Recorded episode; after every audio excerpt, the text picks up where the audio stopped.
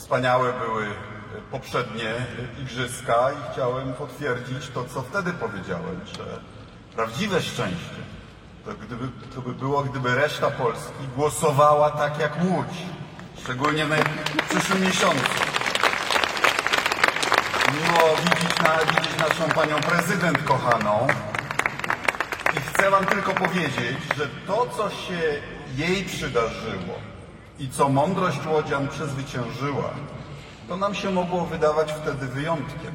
Dzisiaj wiemy, że to był początek. Dzisiaj polityk opozycyjny z zarzutami to już jest chleb powszedni. Już się do tego przyzwyczailiśmy. Nie oddają do sądu, nie skazują, przeważnie nie mogą, bo nie ma za co, ale można w ten sposób y, człowieka zaszczuć, a przynajmniej y, spowodować, żeby marnował czas. Kontrolowana przez partię rządzącą prokuratura plus system Pegasus plus zmiana prawa, jaka nastąpiła w ostatnich latach, to znaczy możliwość użycia w sądzie dowodów pochodzących z przestępstwa. To jest na przykład możliwość, która wyda się Państwu dzisiaj nieprawdopodobna. Tego, że jak ktoś nie wyłączył telefonu w konfesjonale, przyznał się do przekroczenia prędkości, a system Pegasus e, zainstalował inwigilację totalną na tym telefonie, to już cię mamy. Władza mówi, uczciwi nie mają się czego obawiać. Tak samo mówiła władza komunistyczna. Ale mamy prawo do prywatności. I nie wszyscy wszy- ze wszystkimi chcemy się naszym e, życiem dzielić. A system Pegasus to nie jest inwigilacja taką, jaką do tej pory stosowały służby, że bierzemy delikwenta pod obserwację, czy nagrywamy jego rozmowy telefoniczne. Nie. To jest dostęp do wszystkich zasobów, wszystkich urządzeń elektronicznych, jakie posiadamy poprzez telefon, poprzez hasła tam zarejestrowane i tak. To jest totalne prześwietlenie człowieka. Więc chciałbym tylko Państwu uświadomić, że ci y, kandydaci, którzy przed nami, y, którzy tutaj wśród nas siedzą, widzę Pawła Potroczyna, widzę, y, mam nadzieję, przyszłego senatora, pana byłego prezesa NIK-u, Krzysztofa Kwiatkowskiego. To są ludzie nie tylko odważni, ale także tacy, którzy wiedzą, że będą prześwietlani. I wobec tego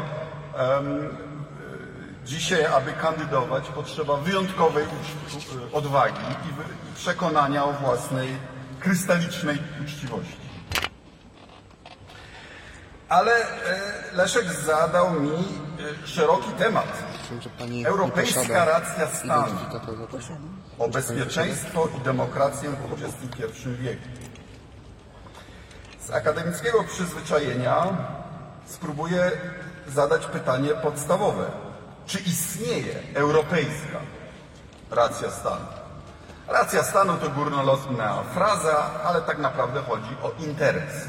A więc czy jest europejski interes, który jest jakiś inny od interesu narodowego? Czy w ogóle są interesy ponadnarodowe? E, Bo przecież mamy w Polsce takich polityków, którzy interes Polski przeciwstawiają Europie i Unii Europejskiej. I tym politykom e, ja mówię, że są dzisiaj takie sprawy, których jako Polska, czyli kraj średniej wielkości, a w Unii Europejskiej mamy tylko kraje średniej wielkości, z tym, że niektóre po prostu o tym nie wiedzą, E, są takie sprawy, których jako Polska swoim obywatelom zawarować nie jesteśmy w stanie.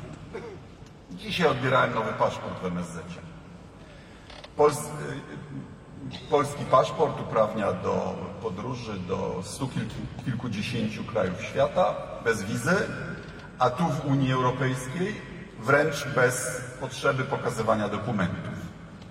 Po to, aby to było możliwe, y, powstała grupa Schengen. To jest coś, co może funkcjonować tylko dzięki zgodzie kilkudziesięciu państw. Nie jest to coś, co Polska mogłaby sama wynegocjować z tymi państwami. Szacuje się, że kilkadziesiąt tysięcy Polaków umiera przedwcześnie ze względu na smog i klimat. Z tym też nie da się walczyć tylko narodowo. Mieliśmy przed chwilą wystąpienie e, pani przedstawiciel firmy Google, który jest, który jestem wielkim entuzjastą. Używam nie tylko przeglądarki Google, ale i systemu operacyjnego Google i jeszcze hardware'u Google. Ale uważam, e, że tylko Unia Europejska, jako Polska bylibyśmy bezradni, jest w stanie ustanowić wreszcie, już to robi, sensowne zasady ochrony prywatności. I tylko Unia Europejska jest w stanie skłonić giganty technologiczne do tego, żeby gdzieś płaciły proporcjonalne, niewy- nie, nie wyśrubowane, ale jakieś podatki. E, I tutaj rola Parlamentu Europejskiego, w którym zasiadam, jest e, niebagatelna. A więc interes europejski to po pierwsze ochrona zewnętrznej granicy Unii Europejskiej. Tego się domagają nasi wyborcy. O to poszło w Brexicie. Hasłem, sloganem Brexitu było Taking Back Control. I przypominam, że to było w momencie, w którym się wydawało, że elity europejskie utraciły kontrolę nad właśnie południową granicą Unii. Populiści czasami stają się popularni, dlatego że się chwycą popularnego tematu i trzeba im ten temat odebrać, trzeba przywrócić kontrolę. Przetrwanie strefy euro, w której nie jesteśmy, ale której przetrwanie jest w naszym żywotnym interesie. Konkurencyjność na obszarze całego jednolitego e, rynku. To wszystko sprawy, w których mamy żywotny interes jako Polacy, ale w których musimy się porozumiewać i dokonywać kompromisów z naszymi europejskimi y, sąsiadami. A stawka stała się ostatnio wyjątkowo wysoka. Wszyscy widzimy, jaką potęgą są już Chiny, a ich ambicje są jeszcze niewyczerpane. Gospodarczo e, Unia Europejska, Chiny i Stany Zjednoczone to trzy równoważne potęgi. I pytanie jest takie, czy nadal będziemy centrum produkcji, centrum innowacyjności i centrum władztwa równego w niektórych dziedzinach, w dziedzinie handlu na przykład, w dziedzinie stanowienia standardów technicznych i innych, równego Stanom Zjednoczonym i Chinom, czy też staniemy się podwykonawcami? Jako podwykonawca można nieźle żyć, ale wiemy, że podwykonawcy rezygnują przeważnie z tych największych zysków. Y, I to, czy staniemy się, y, y, utwierdzimy swój status jako, jako jednego z centrów światowych, zależy od tego, czy instytucjom europejskim damy dość, dość władztwa, aby to osiągnąć. To jest pytanie w gruncie rzeczy konstytucyjne na koniec. Bo eurofobowie uważają, że centrum ma za dużo władztwa. A ja po kilkunastu latach w kolejnych kilku polskich rządach i teraz jako europoseł uważam, że jest dokładnie odwrotnie. Jak spojrzymy na kryzys strefy euro i kryzys strefy Schengen, masową migrację, to co było ich przyczyną? To samo. Mianowicie, że państwa członkowskie podpisały jakieś traktaty stanowiące te, te, te kręgi integracji, w których się zobowiązywały do przestrzegania pewnych reguł. W strefie euro to było 3% maks e, deficytu finansów publicznych, a w strefie Schengen to to, że będą pilnowały swojej zewnętrznej granicy. I państwa członkowskie nie były w stanie, czy nie chciały tych reguł wykonywać. Łamały traktaty. A gdy instytucje unijne próbowały im pomóc, mówiły, a nie, suwerenność. A więc problemem jest niewystarczająca koordynacja z centrum. A to z kolei wynika z konstytucji. Mianowicie Unia Europejska jest jedyną w tej chwili istniejącą konfederacją. to znaczy związkiem państw, których jednak ostateczna suwerenność należy do państw członkowskich, a nie do centrum. Mamy pewne elementy federacji, na przykład w, strefie, w sferze handlu reprezentuje nas wyłącznie Komisja Europejska. I w tej sferze jesteśmy supermocarstwem. Ale generalnie jesteśmy konfederacją. Problem z konfederacjami jest następujący. Studiowałem to z moimi studentami na Harvardzie. W historii świata było ich już kilkadziesiąt. I wszystkie one albo mniejszość przekształcały się w federacje, tak jak Stany Zjednoczone, czy wbrew swojej nazwie Konfederacja Szwajcarska, albo się rozpadały. I to jest dramatyczne wyznanie, przed którym stoimy, bo sytuacja nie jest dobra. To znaczy, ja uważam, doszedłem do wniosku, że to, co jest niezbędne do przetrwania Europy i do jej sukcesu, stało się politycznie niemożliwe, niewykonalne. I to nam grozi.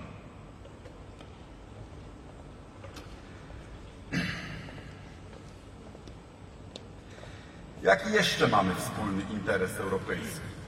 No ano taki, który leży u zarania Unii Europejskiej, aby nie wracać do polityki XX wieku, w którym to spory między państwami rozstrzygano tak zwanymi metodami tradycyjnymi. I wszyscy wiemy, jak to wyglądało w Europie, w Polsce, a i tu w Łodzi. I wydaje mi się, że to jest jedna z przyczyn Brexitu. To, że Wielka Brytania przystępując do Unii Europejskiej nie uciekała od porażki, nie uciekała od klęski, nie uciekała od jakiejś wielkiej tragedii w swojej historii, a, a raczej przystępowała w poczuciu porażki yy, swojej gospodarki tylko. Natomiast wszystkie inne państwa członkowskie, wchodząc do Unii, czy ją tworząc, miały poczucie sukcesu i uciekały od jakichś strasznych wydarzeń w swojej historii, czy to jako ofiary, czy to jako oprawcy. Bo kontynentalni Europejczycy nauczyli się, że zawarcie kompromisu z sąsiadem w jakiejś nawet bardzo ważnej sprawie dotykającej suwerenności jest mniej niedogodne niż konflikt metodą tradycyjną. Bo ten podstawowy kontrakt europejski jest bardzo prosty. To znaczy łączymy atrybuty suwerenności, rezygnując z części naszej zdolności do działania wedle własnego widzimisię, a w zamian uzyskujemy duże wspólne korzyści. I to oczywiście oznacza, że czasami żyjemy według reguł, co do których, gdybyśmy decydowali samodzielnie, wyglądałyby inaczej. I tu jest ten moment, którego Brytyjczycy nie kupują. Znaczy tylko Izba Gmin ma prawo, ma prawo stanowić reguły. A, realia polityki europejskiej są takie, że nawet jak, tak jak Wielka Brytania się wygrywa i głosuje za 85% obowiązujących dyrektyw, no to zawsze dla każdego kraju powstaje ta mniejszość kwestii, które się przegrały. No i albo się jest gotowy na ten kompromis, albo nie. Druga sekcja zadanego mi e, tematu to bezpieczeństwo. Bezpieczeństwo oczywiście ma wiele aspektów, ale jako były minister obrony, no, chciałbym powiedzieć parę słów o tym najtwardszym e, bezpieczeństwie. Tu uważam, mamy jako Unia Europejska dwa obszary, z których trafiają do nas zagrożenia. Flanka południowa i flanka wschodnia, której granicę my stanowimy. I uważam, że te zagrożenia są innego rodzaju. Na flance wschodniej e, mamy zagrożenie typu tradycyjnego. Mamy sąsiada, Federację Rosyjską, która, który złamał tabu po II wojnie światowej. Mianowicie pod pretekstem takim samym jak wtedy e, opiekowania się czy przychodzenia z pomocą swoim e, pobratymcom, mniejszościom, swoim etnicznym na terytorium innego kraju, Rosja siłą zmieniła granice w Europie po raz pierwszy od II wojny światowej. I to jest coś, co nie może nas niepokoić i to jest coś, wobec czego mamy prawo domagać się od naszych sojuszników upewnienia. Nie aż takiego upewnienia, nie w, nie w takiej wielkości, które by stanowiło realne zagrożenie dla kogokolwiek, ale takiego, które by odstraszało. I kolejne polskie rządy o to zabiegają. Nasz tą ręką podpisałem umowę o powstaniu amerykańskiej bazy systemu e, obrony przeciwrakietowej i to jest póki co jedyna amerykańska baza, która w Polsce powstaje.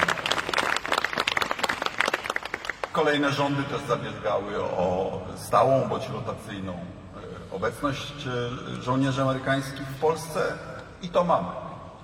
Mamy dziś paradoks, że jako Polacy domagamy się, żeby Niemcy wydawały więcej y, na obronność. To jest dla nas nowa sytuacja. Żeby, że my musimy mówić Niemcom, żeby się stali bardziej militarystyczni. No ale e, historia jest pełna e, takich ironii. Więc z kolei na południu to jest zupełnie innego rodzaju zagrożenie. Zagrożenie masowej migracji, które jest realne. Populiści sobie tego nie wymyślili. Po drugiej stronie wody, w północnej Afryce i na szeroko rozumianym Bliskim Wschodzie, jest miliard ludzi żyjących nie tylko w sferze niskiego e, dobrobytu państwowego, bardzo często żyjących w sferze braku państwa. I kiedyś, żeby polepszyć swój byt, to dokonywało się rewolucji. Dzisiaj można to zrobić na skróty, po prostu zmieniając miejsce pobytu. I ja się oczywiście tym ludziom nie dziwię, że chcą mieszkać tu, a nie tam. Tylko, że my miliarda nie możemy przyjąć. I co więcej, to jest zagrożenie dla Europy nie w takim sensie, o którym mówi Kaczyński. To jest zagrożenie dla polityki europejskiej, to jest zagrożenie egzystencjalne dla Unii Europejskiej poprzez właśnie takich populistów jak on, którzy strachem przed niekontrolowaną imigracją mogą przejąć władzę i wprowadzić antyeuropejskie decyzje. To jest prawdziwe zagrożenie dla Unii Europejskiej. Ale tradycyjną metodą e, i skuteczną rozbrajania populistycznej miny jest zidentyfikowanie jądra racjonalności w tym, co populiści mówią i rozbrojenie tej miny. Wyborcy mają prawo mieć poczucie, że tak jak państwo narodowe decyduje o tym, kto się osiedla, a kto nie, kto wjeżdża, a kto nie, tak Związek Państw Narodowych, Unia Europejska, strefa Schengen też będzie to kontrolować. I robimy to. W nowej perspektywie finansowej Unii Europejskiej e, środki na ochronę granic będą zwiększone dziesięciokrotnie. Zwiększamy rolę agencji, agendy, przepraszam, agencji, która ma siedzibę w Warszawie, Frontexu. Ale ja uważam, że powinniśmy pójść dalej. Że dla takiego kraju jak Polska e, e, byłoby bardzo dobrze, gdyby naszą wschodnią granicę y, strzegli y, oficerowie Straży Granicznej z różnych krajów, a z kolei nasi oficerowie, żeby służyli na Morzu Śródziemnym. Jakiś lepszy może być sygnał dla potencjalnie agresywnego sąsiada ze wschodu niż pokazanie, tu jest granica nie tylko Polski, tu jest granica Unii Europejskiej. I materialnym tego dowodem są właśnie ci oficerowie Straży Granicznej. Więc uważam, że to jest coś, co trzeba wykonać. Ale na nasze bezpieczeństwo będą wpływały także wydarzenia bardzo od nas odległe. Mój kolega profesor Graham Allison napisał książkę, którą sz- szczególnie Państwu polecam, o pułapce Tukidydesa, o tym, jak może wyglądać konfrontacja między Stanami Zjednoczonymi a Chinami w XXI wieku. Przestudiował historię imperiów i wyszło mu, że na 16 sytuacji, w których mocarstwo status quo, kiedyś Hiszpania, Portugalii, potem Wielka Brytania ustąpiła miejsca Stanom Zjednoczonym. Chodzi o to, że na 13 z tych 16 przypadków kończyło się wojną. A te wyjątki, które się nie skończyły wojną, no to właśnie tak jak między Stanami Zjednoczonymi i Wielką Brytanią, gdy no, kraj macierzysty oddawał po, pola byłej kolonii. Czy właśnie między Hiszpanią a Portugalią obydwa kraje poddały to pod arbitraż e, papiestwa. Przeważnie kończy się wojną. I, I dlatego martwię się o tą nasilającą się retorykę wokół wojny już, te, tej, którą już mamy, wojny handlowej między Stanami Zjednoczonymi a, e, a Chinami, bo nie mam najmniejszej wątpliwości, że jeżeli Stany Zjednoczone będą zagrożone w swojej pozycji supermocarstwa tam na Pacyfiku, to legiony pójdą tam, a nie tu. Stany Zjednoczone są naszym najważniejszym sojusznikiem w sferze wojskowej, ale nie mają już. Szczerze to nam przyznają. Wystarczy pobyć parę dni w Waszyngtonie i jestem przekonany, że polskim politykom też to szczerze powiedzieli. Może oni nie słuchają, ale oni mówią, nie mamy już zdolności do prowadzenia dwóch wojen jednocześnie. Co oznacza, że jeżeli to zarządzanie wzrostem potęgi Chin się z jakichkolwiek przyczyn nie powiedzie, to Europa nie tyle, że będzie teatrem drugorzędnym, bo może w ogóle nie być teatrem. I my oczywiście mamy swoje doświadczenia z sojusznikami, ale tym razem naprawdę nikt nas nie okłamuje. Musimy, so, musimy dojrzale podejść do sprawy i zdać sobie sprawę, że są sytuacje, w których Stany Zjednoczone będą w stanie e, wypełnić sojusz z nami i są takie sytuacje, w których mimo najlepszych chęci mogą nie być w stanie.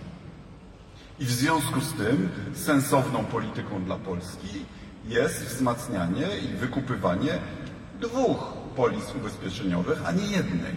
Dlatego odpowiedzialny polski rząd powinien silnie wesprzeć byłą minister obrony Niemiec, nową przewodniczącą Komisji Europejskiej, która deklaruje, że to będzie jej priorytet, rozwinięcie y, obronności europejskiej, bo dwie polisy są lepsze niż jedna. No i wreszcie demokracja na koniec. Znacie Państwo ten stary dowcip z czasów komuny? Czym się różni demokracja od demokracji socjalistycznej? Tym, czym krzesło od krzesła elektrycznego. Teraz się mówi o demokracji nieliberalnej. Nie wiem, co to znaczy. Nie wiem, czy możliwa jest demokracja bez rządów prawa. Dla mnie demokracja to nie jest tylko akt głosowania w dniu wyborów. Dla mnie demokracja to jest ekosystem konkurencyjnej polityki, w której różne komitety wyborcze i różni politycy mają w miarę wyrównane szanse. Demokracja wreszcie to na pewno, i to jest najkrótsza definicja demokracji. Demokracja to taki system, w którym rząd może przegrać.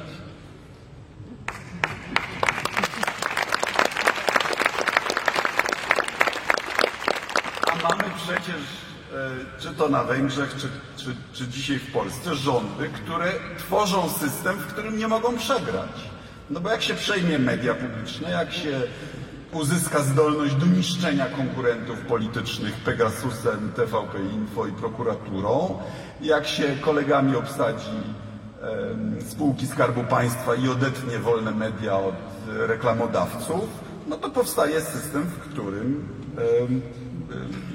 można e, wygrać wybory, ale to już nie jest demokracja. Więc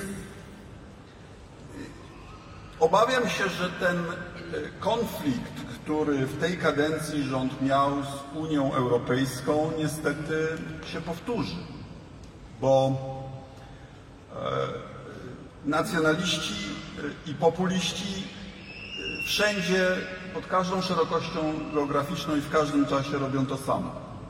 Szukają wrogów. Czy to wewnętrznych, uchodźcy, LGBT, czy zewnętrznych. Zawsze szuka się kogoś wokół czego się integruje swoich zwolenników. A więc my, oni, patrioci, kosmopolici, Polska, Unia Europejska. I próbuje się wokół nadzoru z dziedziny praworządności zbudować narrację, że to jest ingerencja w wewnętrzne sprawy. Tak robi każdy autokratyczny rząd na świecie. Robił to właśnie zmarły pan Mugabe, robi to rząd Iranu, robi to rząd Korei Północnej, e, robią to robili to bracia Castro na Kubie. Historia stara jak świat. Tylko jest pewna różnica wynikająca już nie tylko z karty Narodów Zjednoczonych. Polska dobrowolnie, po wielu staraniach, dzięki decyzji w dwudniowym referendum, weszła do Unii na ochotnika i na ochotnika związała się traktatami unijnymi. Te traktaty nie są jakimś dyktatem zewnętrznym, tylko zostały ratyfikowane w Sejmie demokratycznie wybranym i podpisanym przez polskiego demokratycznie wybranego prezydenta. Traktat akcesyjny przez Kwaśniewskiego, a traktat lizboński przez prezydenta Lecha Kaczyńskiego. Co więcej, polska konstytucja stwierdza, że ratyfikowany traktat międzynarodowy jest prawem wewnętrznym Polski. Więc to nie jest żaden dyktat, tylko to jest coś, na co się dobrowolnie zgodziliśmy. Co więcej, zanim weszliśmy do Unii Europejskiej, musieliśmy spełnić tak zwane kryteria kopenhaskie, których dzisiaj nie spełniamy. Gdyby Polska dzisiaj była kandydatem, nie byłaby przyjęta do Unii Europejskiej. Oni tam nie zawarli procedury takiego oceniania twardego i wykluczania krajów z Unii Europejskiej, bo do głowy nikomu nie przyszło, że jak ktoś spełni kryteria e, demokratyczne i zostanie przyjęty, może chcieć sam e, niszczyć u siebie praworządność. Ale to nie znaczy, że można Polaków szantażować emocjonalnie przeciwko Unii Europejskiej i że my, jako posłowie do Parlamentu Europejskiego, nie mamy nadrzędnego obowiązku w tym, aby Polska częścią rodziny demokratycznej była. Bo to nie jest coś, co wobec czego pozostali Europejczycy mogą być obojętni. Rządy prawa w każdym europejskim kraju to jest coś, co nas obchodzi. Podam przykład. Cały obrót prawny w Unii Europejskiej polega na tym, że ufamy sądom w innych krajach.